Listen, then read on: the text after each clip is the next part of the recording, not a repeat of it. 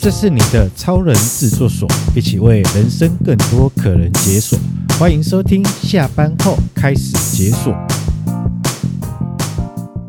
各位好，我是所长，感谢您持续收听，下班后开始解锁。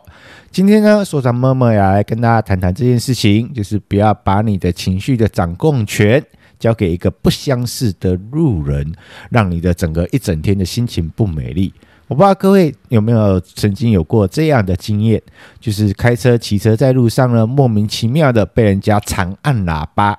哦，因为我们大概都知道，那个喇叭短按都是一种提醒，可是那种长按，坦白说的，听起来真的很不舒服啊！有人对着你长按喇叭，哦，很不舒服。或者是呢，走在路上走着走着，突然被另外一个人，就是有一种比较激烈的言语相向，然后甚至于到要起口角的一个状态。那其实我们都有机会都走在路上，然后也会驾驶交通工具在路上。啊，有些时候会遇到一些不相，走在路上遇到一个不相似的的人，可是他确实影响到我们的情绪，影响到我们整天美丽的心情。所以今天我们会来跟大家聊聊这一个主题。在聊这个主题的时候呢，来跟大家分享一下什么叫做怒怒症。道路的路，愤怒的怒，然后症头的症，怒怒症。那怒怒症呢，原本的所指的是一个汽车。交通工具的驾驶人带着紧张或是愤怒的情绪来驾驶车辆，然后因为呢，我们生活节奏多，然后比较拥挤一点点，所以司机呢，他会有一个心情急躁或者是情绪起伏比较大，然后有些时候呢，比较不尊重其他的用路人的安全，然后会出现所谓的言语冲突，甚至于到有可能会发生所谓的影响到危及生命安全的这件事情，这叫怒怒症。那根据这样的指示呢，他是说，啊，路怒症通常会发生在所谓的都会地区啊，因为也比较拥挤嘛，量也比较多一点点，所以呢，嗯，都比较会有这样的一个状态，尤其是上下班时间，然后会有做出现这样的一个状况。那我以为原本我以为就是在驾驶交通工具在走在道路上面会发生的事情，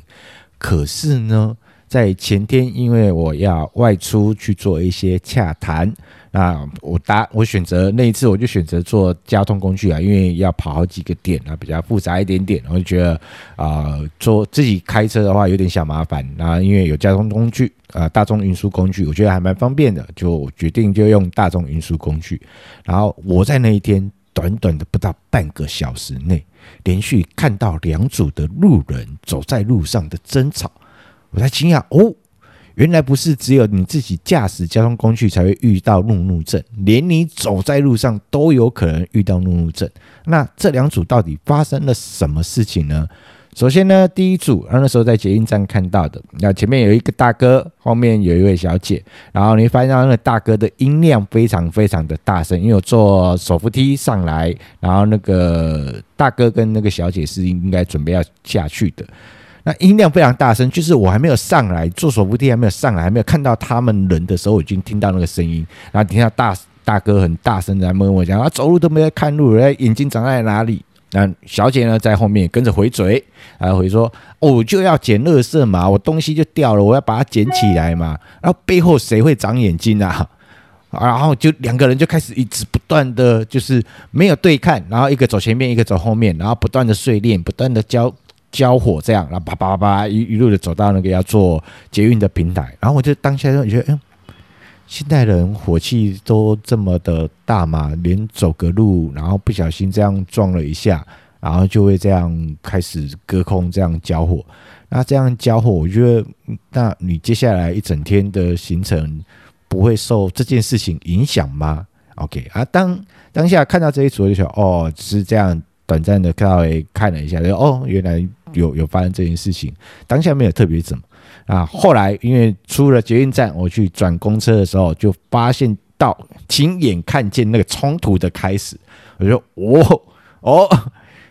原来冲突是这样来的啊！因为我坐在捷运上，那因为大哥他刚好就坐在那个走，就是站在走道那边，那背着一个包包，他放在前面，那包包不是背在后面的，是放在前面，然后挡在那边。那有一位大姐，身材比较魁梧一点点，然后要准备要下车，然后因为那个走道非常的窄窄小，因为坐公公公车大概都知道，比较后段的公车后段那个走道都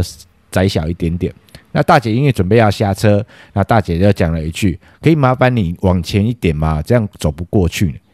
那大哥就稍微。往后稍微瞄了一下，那他有侧身，然后那个大哥有侧身说：“啊，可以啊，过去啊，奇怪嘞，啊，别人都过得去，你都过不过去。”啊，大姐又站在原地说：“啊，你不过去一点，我怎么好走过去呢？你稍微往前一点点，我比较好走嘛。啊，奇怪，为什么我一定要往前？难道你不能走过去？别人都可以走，你就不能走过去？我已经就让位给你，我又不是不让。”啊，你为什么一定要我往前？莫名其妙，我为什么要听你的？然后你就听到大哥就开始碎念，啊，大姐就准备刷卡，那刷卡过程当中，他就一直瞪着那位大哥啊。开始，那大姐又瞪着大哥的时候，因为那个大哥开始连珠炮，啪啪啪啪啪啪，然后大姐就说：“我有跟你讲奇怪吗？啊，就大家商量一下是会怎么样？”啊，大哥又继续连珠炮，那，大因为公车停好站了，那大姐下来了。啊，因为那个大哥语速过快，因为对于那个大姐来说，那个大哥语速过快，一直讲，一直讲，一直讲，然后讲到那个声音，其实整个公车都听得到这样。然后因为大姐已经下车，然后也没办法做任何回嘴，但我就眼睁睁的看着那位大姐一下车之后，马上回头回瞪了那一位大哥。那我在想的这件事情，你们应该因为某些事情要外出。而走在这个路上，却因为某个人，然后有这样的比较激烈的言语相向，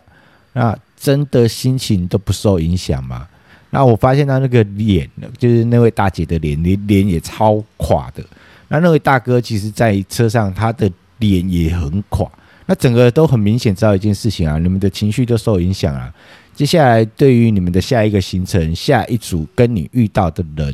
不会去扫点红台位吗？OK，我就觉得这是一个，嗯，其实有些话就是可以好好讲啊。然后其实你就跟大哥讲，说不好意思，我要过，然后可以稍微让我一下下。那他已经有做出礼让的动作，他完全不是说没做礼让。那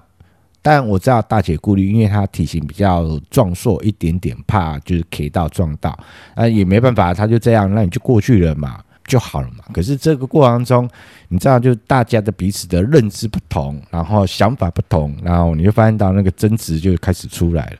所以这个过程中，我开始去连续这个两个事件，我发现到其实我们走在路上，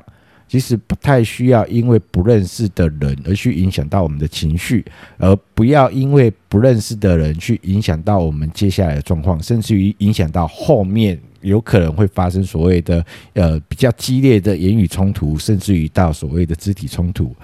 所以呢，当你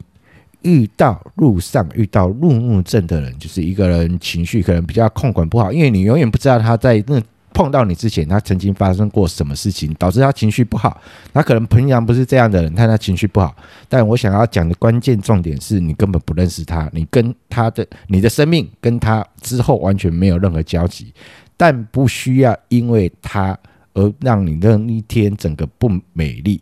所以呢，当你发现到有人讲话有一些比较负情绪的，然后声音比较大的，然后掌控欲比较强的，我觉得非常重要的一件事情，建议第一件事情，先不要急着说话，让他多讲一点，然后我们能够那他所讲的话，我们也全部不要照听进去，因为呃，台语有句话是这么讲的，就是“修妈不后悔”。OK，就是吵架的时候绝对没有什么好话，那你就把它理解，就是反正他要讲他就讲，然后我们就离让，然后就相让，啊，不需要让自己的情绪不好，然后也不要那么快的把话冲出去，因为冲出去也避免跟对方立即的造成很多的冲突。这样好，然后第二件事情要去提醒的是，在这个过程中，如果发现到已经开始对方情绪真的有比较失控，然后。呃，情绪也比较暴躁的急躁的时候，如果可以的话，请尽速的离开那个冲突现场，避免那个事态持续的扩大，避免后续还有更多更激烈的手段，因为你永远没办法知道到底对方他身上有没有带了什么样危险的物品，你永远不知道对方身上有没有什么样的疾病，你永远不会知道他接下来下一步他会做些什么事情。那如果可以的话，尽速的远离冲突现场，这是一个比较好的状态。那最后要提醒的是，当你远离到那个冲突现场，然后远离到这个事件告一个段落的时候，请记得一件事情，要去放下它，继续往前吧。因为前面有一些更好玩的事情、更有趣的事情、更你让你值得花心力的事情。因为我相信，呃，我刚刚看到的那两场行为人用路行为人，不管是在捷运上啊被大哥碎念的那位姐姐，还是在公车上。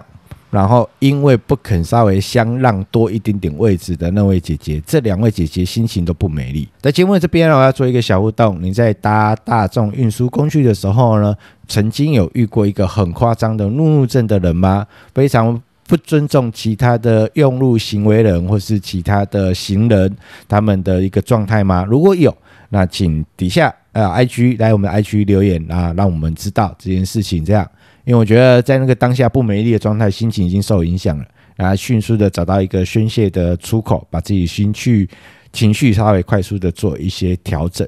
那我觉得是这样，不管是认不认识的人，真的不要把你情绪的掌控权真的把它交给别人。在今天的节目的最后呢，我们这句话要去跟大家真呃分享，让自己变成一个有智慧的人，最重要的第一步。就是不要跟傻子辩证你是有智慧的，因为这没有任何意义，大家不一定听得进去，也应该也听不进去。OK，没必要去为为了跟别人做这样的一个辩证跟争执。那如果我们把注意力焦点放在我们自己身上。怎么样让自己变成更好的人、更棒的人、更优秀的人、更有智慧的人？那这个过程中啊，不需要去跟傻子来去跟他大声的嚷嚷辩证，说你是有智慧的，因为你跟他辩证了，你就跟他同等级。有句话是这么讲，就是狗咬狗一嘴毛。那如果一只狗对你叫，你会去咬它吗？不会吧，对不对？然后在路上你看到有一个人在吠在在吠在叫，那你就把它当成一只狗嘛。啊，内心的 OS 该骂的该骂的骂，骂完了就算了。OK，啊，这是我们今天节目中要来跟大家分享，也希望各位啊，不管是开车驾驶交通工具在路上，或是走在路上的时候呢，都是保持着美好心情的一整天。今天的节目最后呢，要提醒各位，如果喜欢我们的节目呢，记得要来给我们一个五星好评，各大 Podcast YouTube 都会同时上架。脸书、IG 记得搜索，下班后开始解锁，记得一定要来追踪。我们节目就到这里告一个段落了，感谢您，拜拜。